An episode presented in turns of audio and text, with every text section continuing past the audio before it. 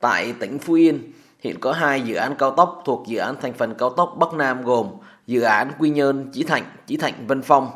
Hai dự án có tổng chiều dài gần 90 km, các địa phương tại Phú Yên đã bàn giao gần 98% mặt bằng, khối lượng còn lại chưa bàn giao.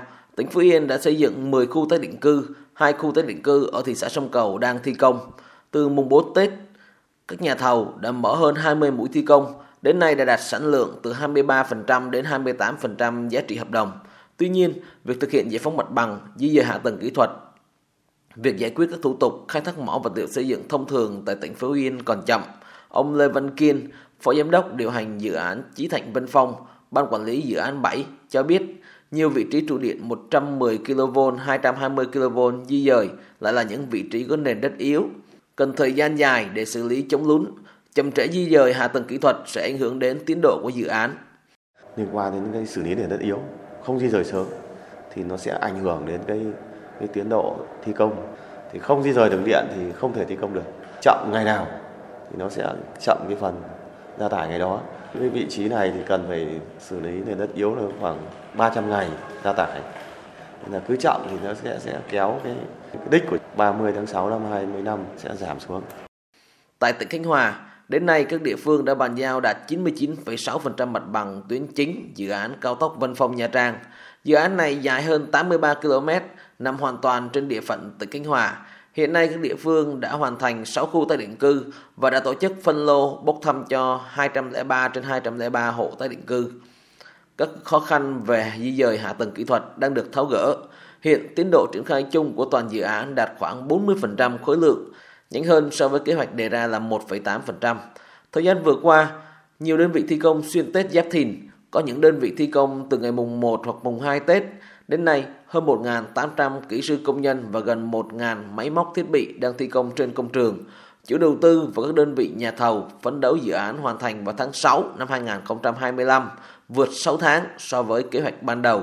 Ông Bành Văn Anh, Giám đốc điều hành thi công công ty cổ phần Ligen tại gói thầu XL01 cho biết. Tiến độ đã vượt khoảng à, 15% so với mục tiêu đã đề ra. Tháng 3 năm 2024 thì cái công tác thi công về nền đất thì cơ bản là hoàn thiện. Ký hợp đồng với lại chủ ban quản lý dự án 7 thì tháng 11 năm 2025 là ừ, dự án được bàn giao. Tuy nhiên ừ, với quyết tâm của ừ, công ty cổ phần Ligen thì chúng tôi sẽ cố gắng à, phấn đấu vượt tiến độ khoảng từ 3 tới 6 tháng.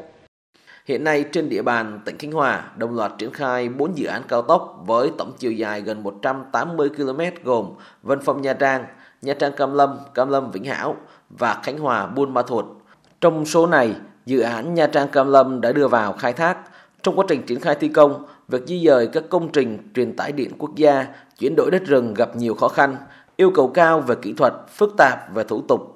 Vì vậy, tỉnh Khánh Hòa đã chỉ đạo các địa phương phối hợp chặt chẽ với các đơn vị thuộc Tập đoàn Điện lực Việt Nam, Bộ Công Thương, Bộ Nông nghiệp và Phát triển Nông thôn để tháo gỡ các khó khăn. Đồng thời, các khu tái định cư được đầu tư đồng bộ gần với khu dân cư nhằm tạo sự đồng thuận cho người dân.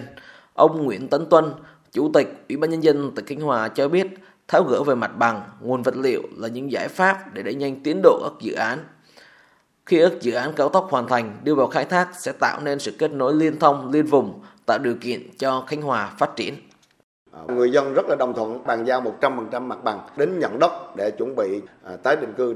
Còn à, vấn đề thi công, chúng tôi cũng đảm bảo các nguyên tắc để làm sao là các cái đơn vị thi công có mặt bằng, có cái nguồn nguyên vật liệu. Đây là những cái kinh nghiệm của Khánh Hòa. Khánh Hòa là đang triển khai bốn cái tuyến cao tốc tổ chức thi công rất là nhanh chóng và thậm chí là chúng tôi cũng đang phấn đấu vượt tiến độ